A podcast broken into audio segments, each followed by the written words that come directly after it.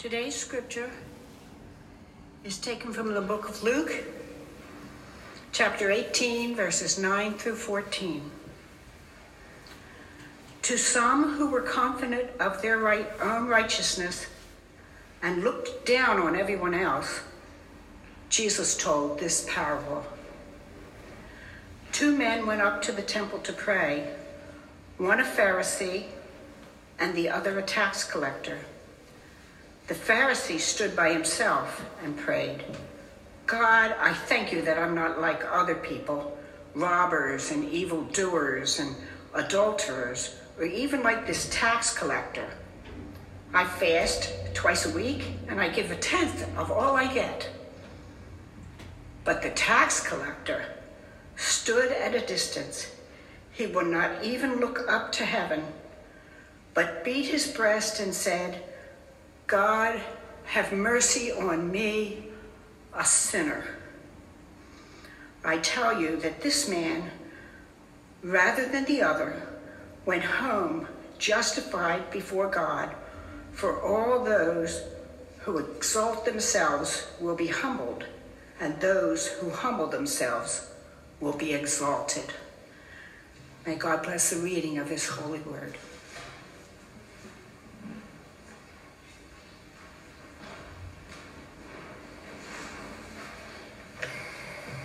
Thank you, Pam. Um,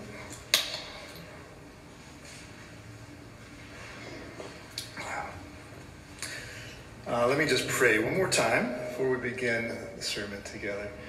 Father, we do thank you for um, the opportunity to be here, and uh, I just pray as we begin to look at your word together right now that you would open our eyes and soften our hearts to hear from you. May you speak your word to us. I pray that, um, that my words would fall away and um, only what you want uh, your people to hear would, would remain. Uh, may we be transformed into the image of Christ um, as we come to you today. We pray in his name. Amen. So, for the last uh, several weeks, we've been doing a series um, on what what we've been calling true spirituality, uh, looking at some of the values of um, our kind of our modern culture, and seeing how um, the Bible, how Christianity uh, speaks to those things. And um, this week we're looking at the idea of authenticity. Authenticity. Um, it's an idea that is is somewhat important in our modern culture. I realized as I kind of began looking into it. I'm not really an expert on modern culture, but uh, but it's out there. Um, one of the authors I found says authenticity is the value of our times. From reality television and self help literature to expectations to find the real you in work, love, and relationships authenticity pervades contemporary social and cultural life. So, what is authenticity? Um, again, words like this, you probably find a hundred definitions, but here's one uh, that I found doing a very academic Google search. Uh, so here's a definition. Put simply, authenticity means you're true to your own personality values, and spirit, regardless of the pressure that you're under to act otherwise. You're honest with yourself and with others, and you take responsibility for your mistakes. So, our culture is crying out that we would be authentic, um, not fake. You know, fakeness is a, um, a word that we hear a lot about as well.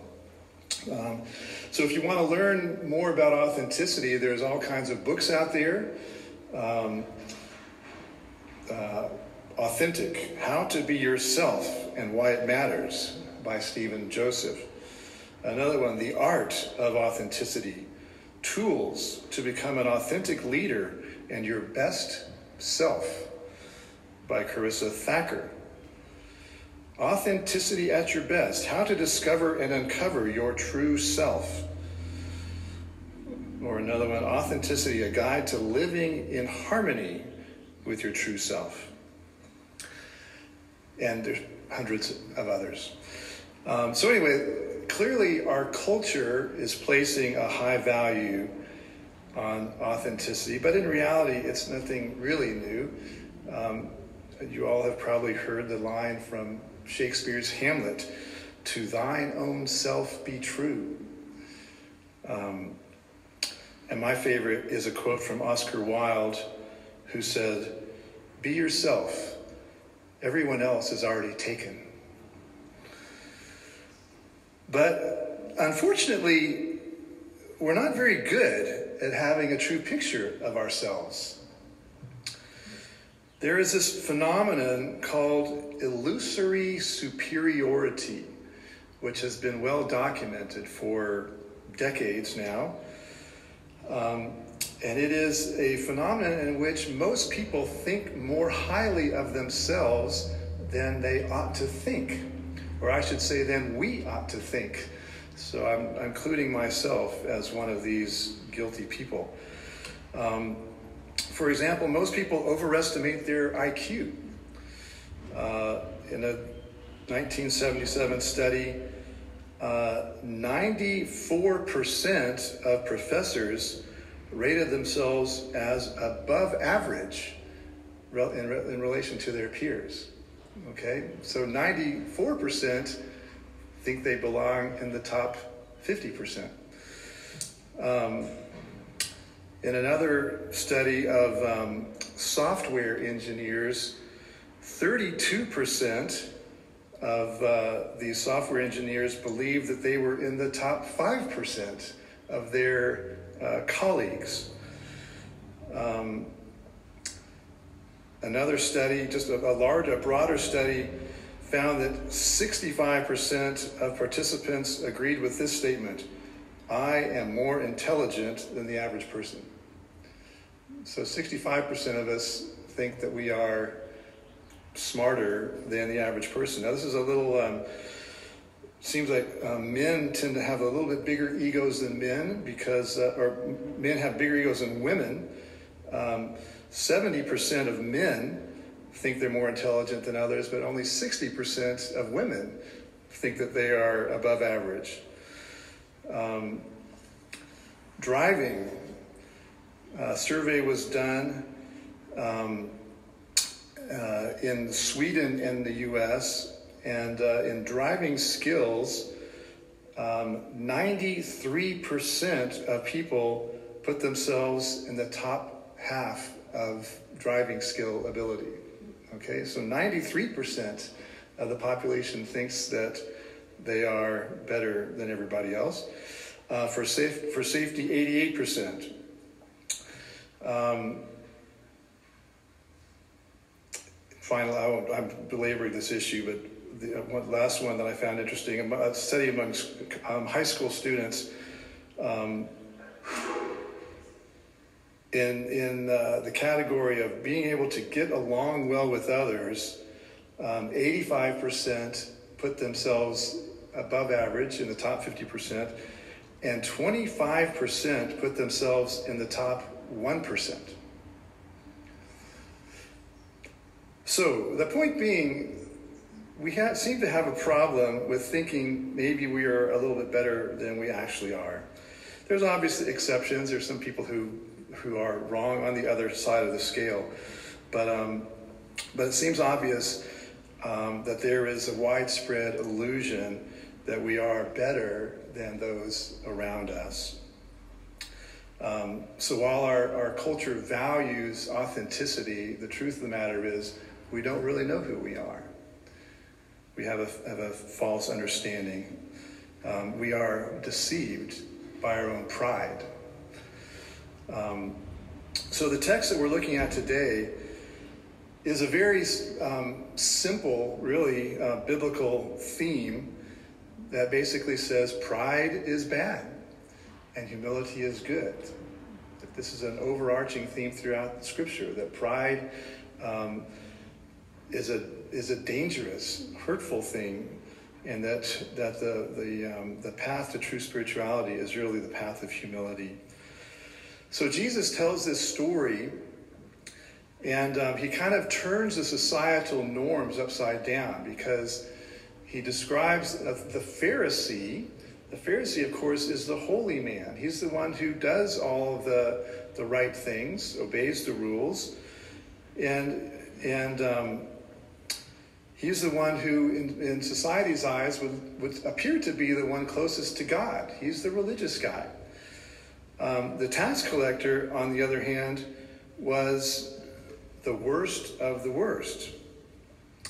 Not only, you know, greedy and uncaring, ruthless, but also a, a traitor, right? This is a Jew that is working with Rome in the oppression of the Jews. So Jesus turns the whole thing upside down by, by um, summarizing the two prayers by saying it's the it was the tax collector who went home justified, uh, ultimately saying, you know, that the holy man's righteous works don't qualify him for the kingdom of heaven. And that the one whose heart is right in our story is the one who humbly admits that he has this need for the mercy of God. So, true spirituality in this story as Jesus would tell it, is not doing all everything right, but rather is humbly coming before God and admitting our need for Him. That's really the heart of the gospel. It's what the gospel is ultimately all about.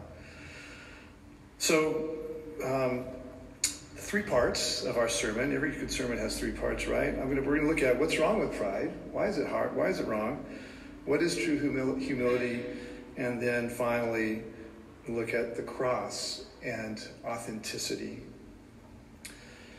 So, what's so bad about pride?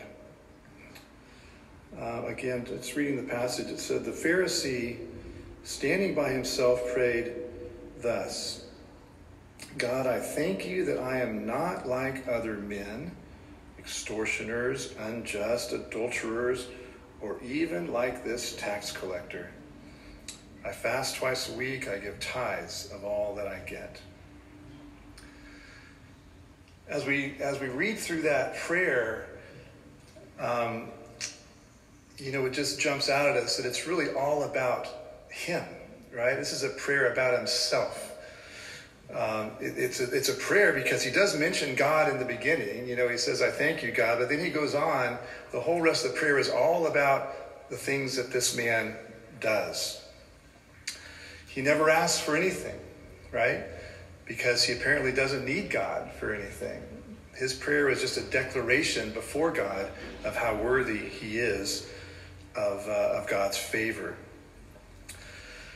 Um, but the Bible teaches us, really throughout Scripture, that we are to live a life in dependence on God.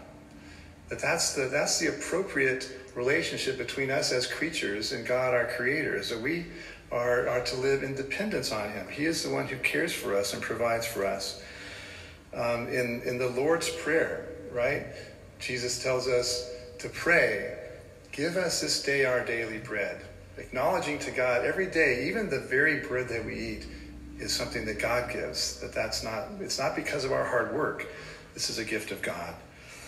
Um, in this, um, just in Luke's, in the chapter here, Luke 18, the very next story we read um, is about Jesus' interaction with children. Um, and I'll just read it, it's a couple verse, verses. He says, let the, let the children come to me, and do not hinder them, for to such belongs the kingdom of God. Truly I say to you, whoever does not receive the kingdom of God like a child shall not enter it. So to enter the kingdom of God, you have to be like a child. Now, what does that mean? Is that, you know, we have to wonder what, what childlike characteristics do you have to have to enter the kingdom of God?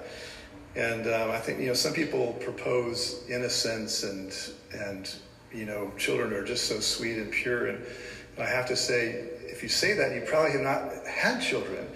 Because children, as wonderful as they are, are about the most selfish people on the planet, right? All a child cares about is having his own needs met. And if he's not having those needs met, he's screaming his head off, right?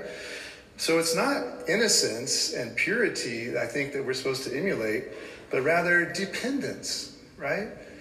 Children are utterly dependent on their parents or on someone to take care of them. And uh, if, if there is no one to take care of that child, then they die, right? And, um, and that's what I think Jesus is, is asking of us, is instructing us by that, um, that saying is that we are to be as dependent on God as a child is upon his parents. So the prayer of the, of the um, Pharisee doesn't show dependence. Rather, it shows independence. Um, it's, it's, he's arguing his case for why he's good enough to pass God's test, um, is what it seems to be.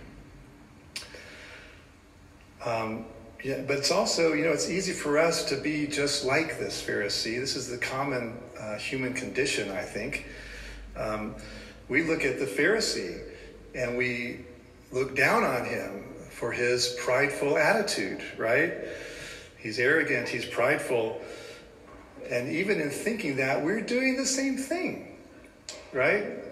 Oh, I would never pray that way. You know, I'm not as proud as the Pharisee, but that, that very thought in itself shows just how prideful our own hearts are. Um, so we are just as guilty. Uh, remember the remember illusory superiority that is so well documented.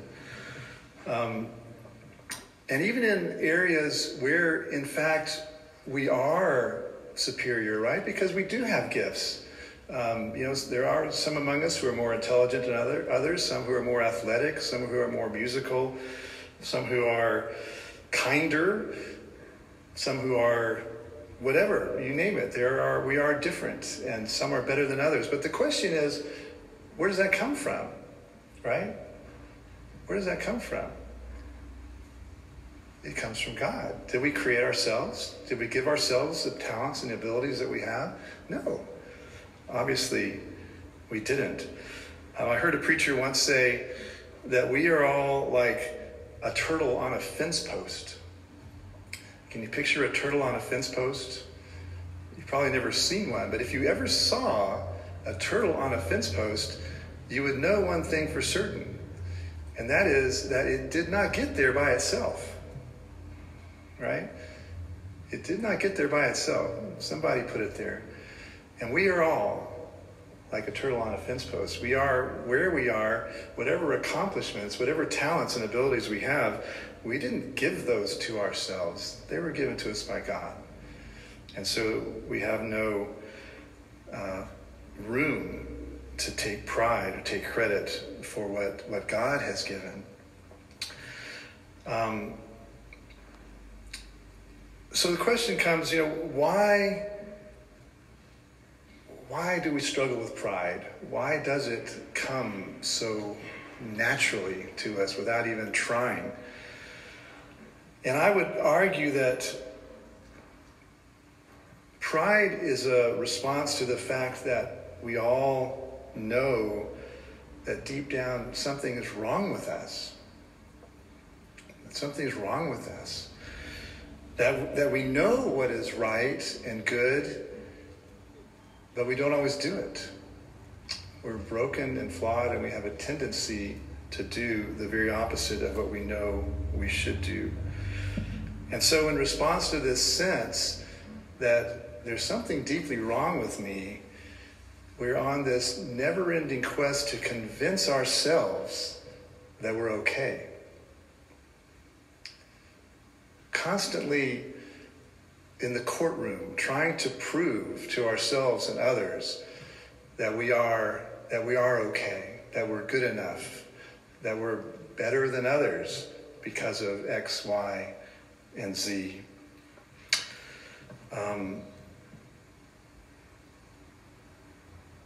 so we try to convince ourselves. We, we look around at others and we, and we pat ourselves on the back for being smarter or more athletic or better looking or kinder or shrewder or more patient or funnier or you name it.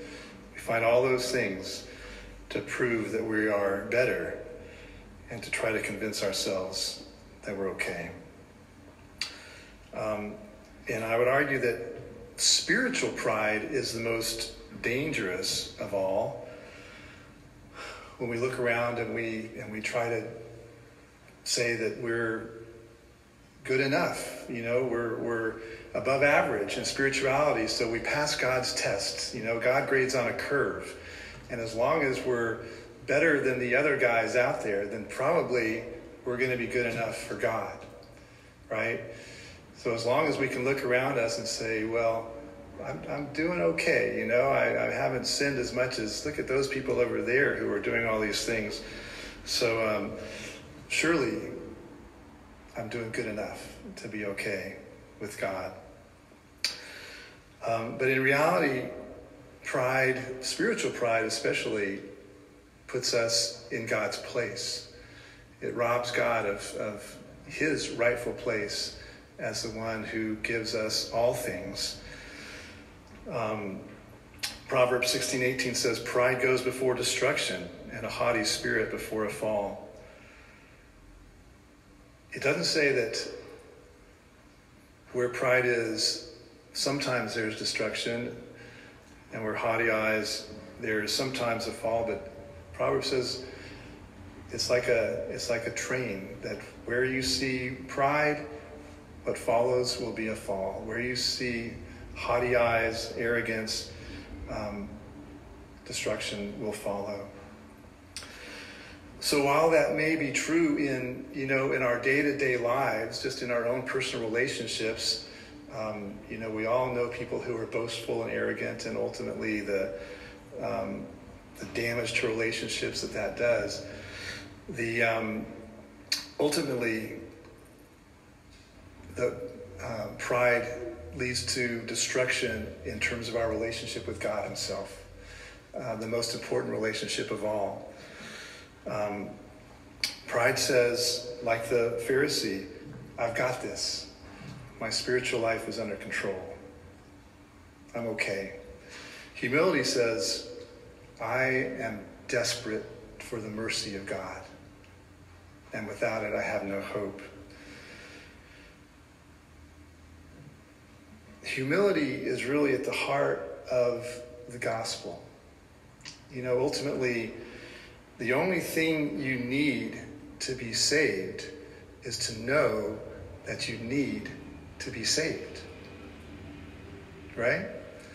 The only thing that you need. You, you don't need good works.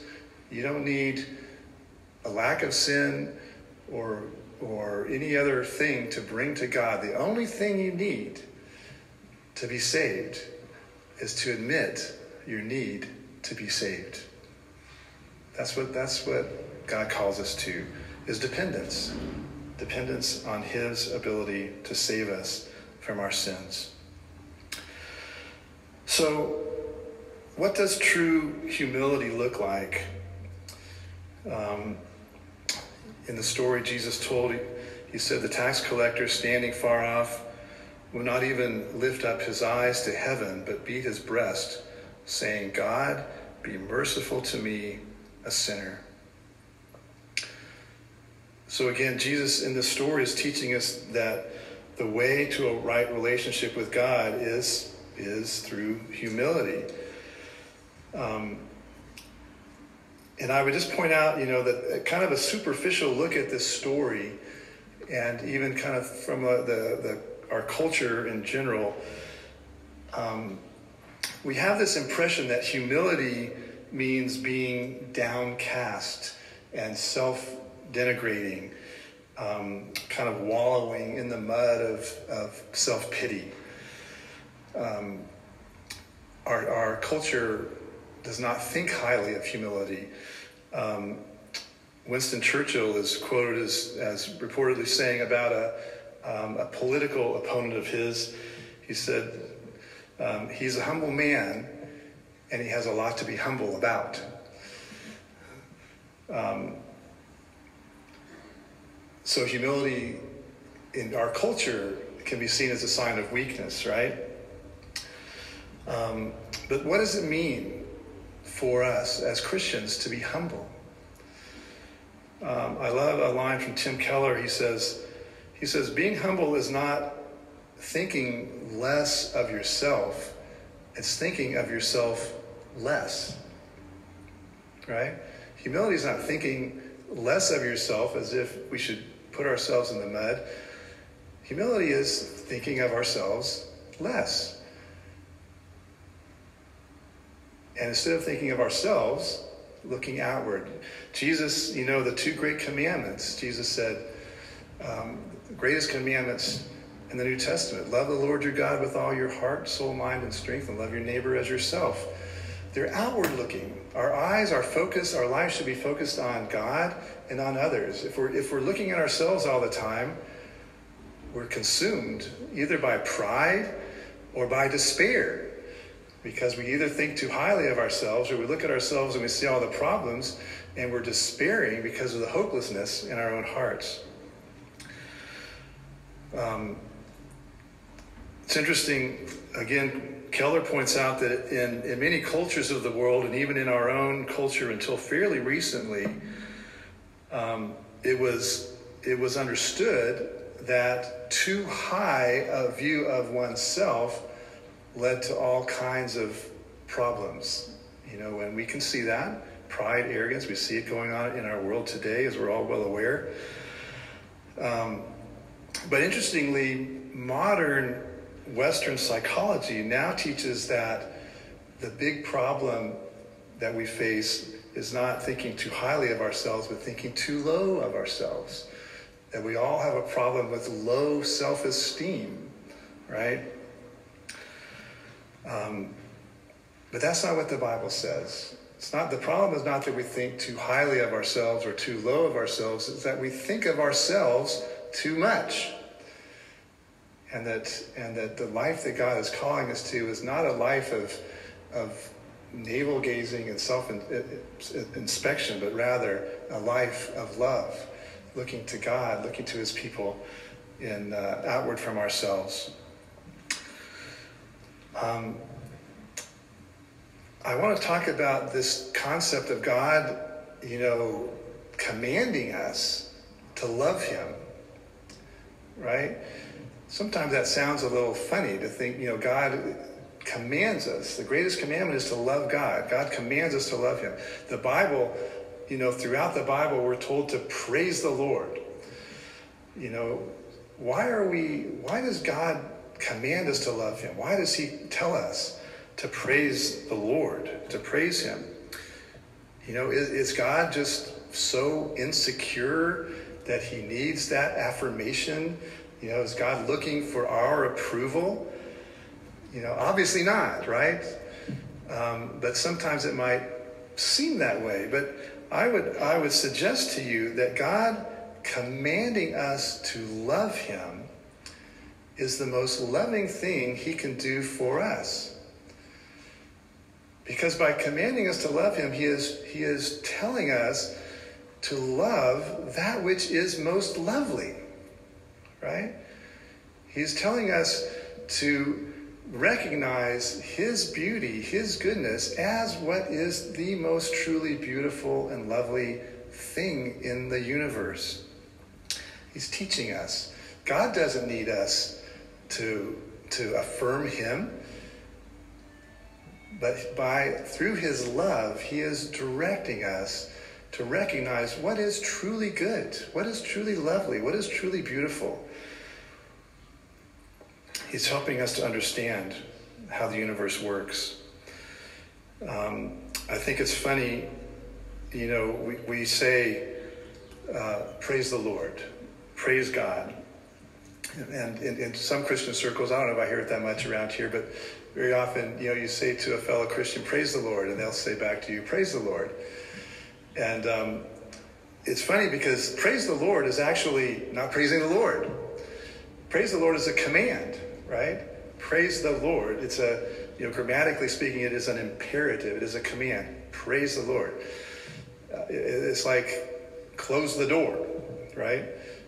Walk the dog if I say to you, close the door, and you say back to me, close the door, And I stand up here and I say, close the door. And everybody else says, close the door. The door's still open. The door hasn't gotten closed yet. We're all just talking about closing the door, but nobody's closed it yet.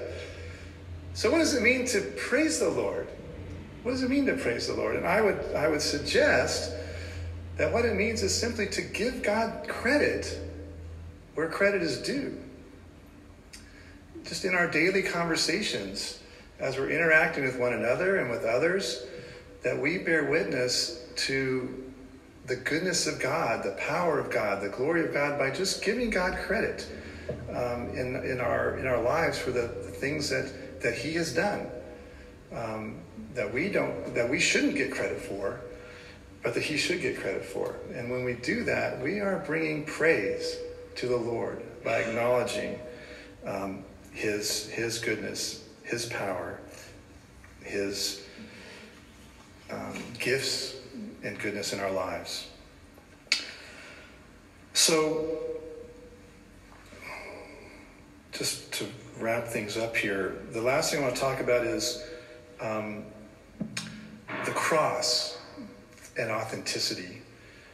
Um, so, as I've kind of mentioned, the danger of pride is that it, it leads us away from dependence on God. Um, there's this assumption that God grades on a curve. So as long as we're better than others, uh, we're good enough for God. And, um, and the problem is we never really convince ourselves. We have to go through our whole lives trying to convince ourselves that we're that we're going to be good enough. The very beginning of uh, of our passage it says Jesus told this parable to some who trusted in themselves that they were righteous and treated others with contempt. So that this phenomenon of, of confidence in ourselves is only possible when we think we are better than others. C.S. Lewis um, said, Pride gets no pleasure out of having something, only out of having more of it than the next man. It is the comparison that makes you proud. The pleasure of being above the rest. Once the element of competition is gone, pride is gone. So, pride is all about being better than somebody, just like in this parable. The, the uh, Pharisee had to say, I'm not like that tax collector. Um, another Lewis quote that I like, he says, as long as, as long as you are proud, you cannot know God. As long as you are proud, you cannot know God. A proud man is always looking down on things and people. And of course, as long as you are looking down, you cannot see something that is above you. So the proud man can never know God. So Jesus gives us this, this prayer of the tax collector as, as an example of what true spirituality, true humility really is all about. It is, as I've said, it, it is like a snapshot of the gospel. It's a focus on what God does, not on what we do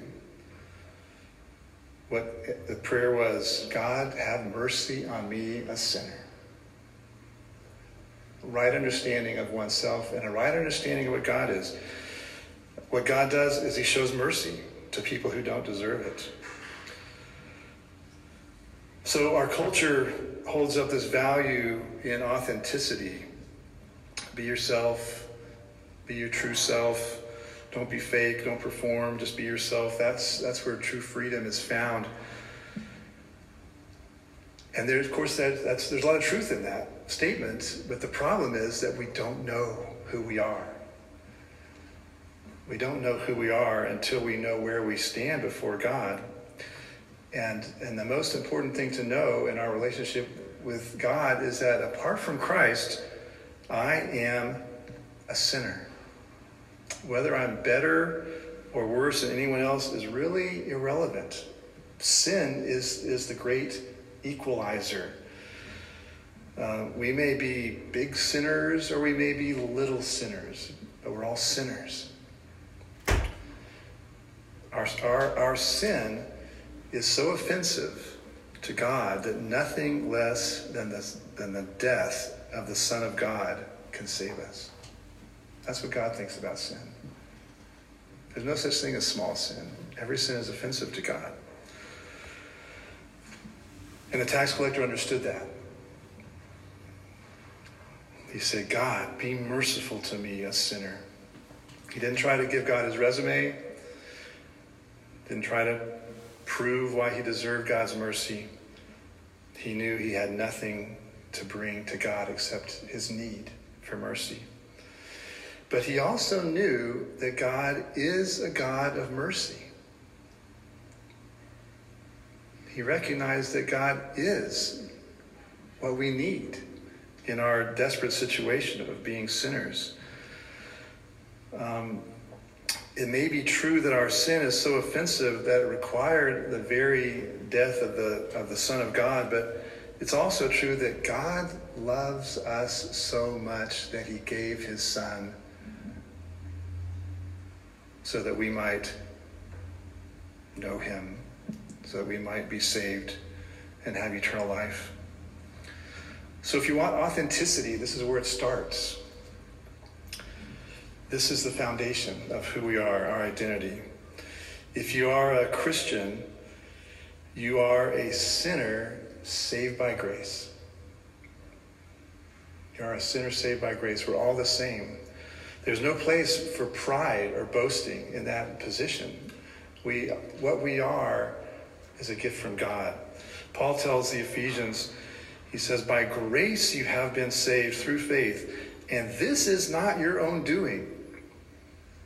It is the gift of God, not a result of works, so that no one may boast. Even faith itself, the very faith that we have that leads us to cry out to God, is, is a gift of God, according to Paul right here. It's not your own doing, it's the gift of God. So we have nothing to give God but our need and our thankfulness. And even as we, you know, the message of the sermon today is pride is bad and humility is good. And as Christians, we should strive to be more and more humble. And if, and if all we do is we say that and we say, I'm going to be more humble, I'm going to try to be more humble, I'm going to set my mind on being more humble, we will all fail at that. Because we can't do that on our own, right? Just as we are saved by the grace of God, we are also sanctified. We are we grow in our in our spiritual life also by the grace of God. So don't tell yourself I'm going to I'm going to put on my humility today. Cry out to God, Lord, make me humble. Show me today how much I have to be thankful for to you and help me to speak in a way that gives you the credit, gives you the glory for everything in my life. If you're not a Christian, this is the amazing message of the Bible. This is what we call the gospel. You don't have to get your act together to get right with God. You can follow the lead of this tax collector and say, God, be merciful to me, a sinner. The salvation that Jesus has is for those who need it. Jesus himself said, Those who are well have no need of a physician, but those who are sick. I came not to call the righteous, but sinners. That's who Jesus is looking for. People who don't say, I'm righteous and I deserve to be with you, Jesus, as those who say, I'm a sinner. Have mercy on me. So don't wait to get your act together to come to Jesus because you never will. Jesus invites you to come as you are. And when you ask Him to come into your life, He will begin that work of making you into all that you were meant to be, all that God wants you to be. This is the path of real authenticity. Only in Christ can you be who you were made to be. Only in Christ can you be your true self. Can you be your best self? Let's pray together. Father, we thank you for just the, the simple message of the gospel summarized even in this one sentence of, Oh God, be merciful to me, a sinner. Lord, break us of our pride. Teach us by your grace to recognize your hand in every aspect of our lives. Help us to be thankful people.